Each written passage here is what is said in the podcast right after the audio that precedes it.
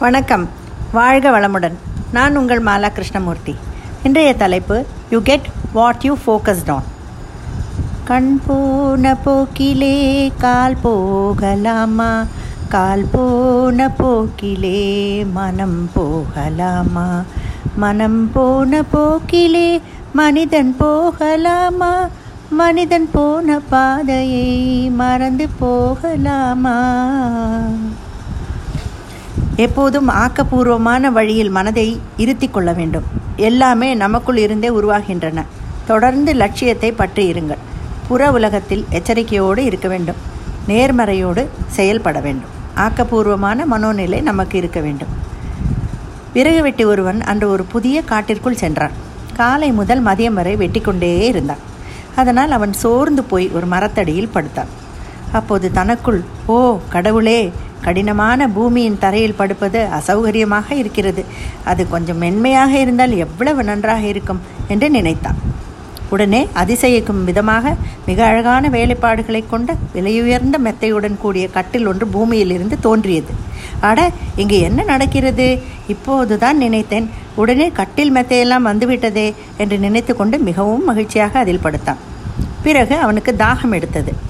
யாராவது தண்ணீர் கொண்டு வந்தால் நன்றாக இருக்குமே என்று நினைத்தான் அப்படியே நடந்தது. பிறகு அவன் சாப்பிட விரும்பி நினைத்த உணவுகள் பானங்கள் எல்லாமே வந்தன. இங்கு ஒரு மாயம் நடக்கிறது என்று நினைத்தான் அவனுடைய கால்கள் வலித்தன. யாராவது அதை பிடித்துவிட்டால் நன்றாக இருக்குமே என்று நினைத்தான் உடனே சில பெண்கள் அங்கு வந்து அவனது கால்களை பிடித்து விட்டார்கள் இவன் தனக்குள் என்ன இது? நான் நினைத்ததெல்லாம் உடனே நடக்கின்றன. ஒருவேளை புலி இங்கு வந்து விட்டால்? என்று நினைத்து பயந்தான் உடனே புலி உருமும் சத்தம் கேட்டது. அந்த பயம் மீண்டும் மீண்டும் புலியை படைத்து கொண்டே இருந்தது. அப்போது ஒரு பெரிய புலி தோன்றி அவனை கடித்து குதறி கொன்றுவிட்டது. பாவம் அந்த விறகு வெட்டி. தான் படுத்து கொண்டிருந்தது விரும்புவதையெல்லாம் தரும் சக்தி கொண்ட கற்பகத்தருவின் அடி என்பதை அவன் அறியவில்லை.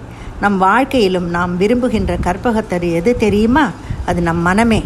நம் சிந்தனையின் தர தரத்திற்கேற்ப நம் சக்தியின் வெளிப்பாடு அமைகிறது.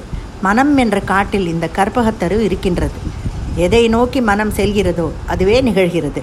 அதனால் எப்போதும் ஆக்கப்பூர்வமான செயல்களை செய்ய வேண்டும். அப்போதுதான் வாழ்வு இனிக்கும். வாழும் வாழ்க்கைக்கு ஒரு அர்த்தமும் இருக்கும். கண்ணதாசன் அவர்கள் எழுதிய கவிதையை சொல்லி நிறைவு செய்கிறேன். ஆண்டவன் ஒரு நாள் கடை விரித்தான். அதில் ஆயிரம் ஆயிரம் பொருள் குவித்தான். அவரவர் நிலைக்கு விலையை சொன்னான். அவரவர் தேவைக்கு வாங்க சொன்னான். பெண்களோ அழகை வாங்க வந்தார். ஆண்களோ ஆசையை வாங்க வந்தார். தலைவர்கள் புகழை வாங்கி கொண்டார். புலவர்கள் பொய்யை வாங்கி கொண்டார். குருடர்கள் பார்த்திட விழி கேட்டார். ஊமைகள் பேசிட மொழி கேட்டார். உறவினர் மாண்டவர் உயிர் கேட்டார். ஒரு சிலர் மேலுக்கு விலை கேட்டார். விலை என்னவென்றாலும் அவர் தந்தார். இதயம் என்பதை விலையாய் தந்து அன்பை வாங்கிட எவரும் இல்லை. நன்றி வணக்கம்.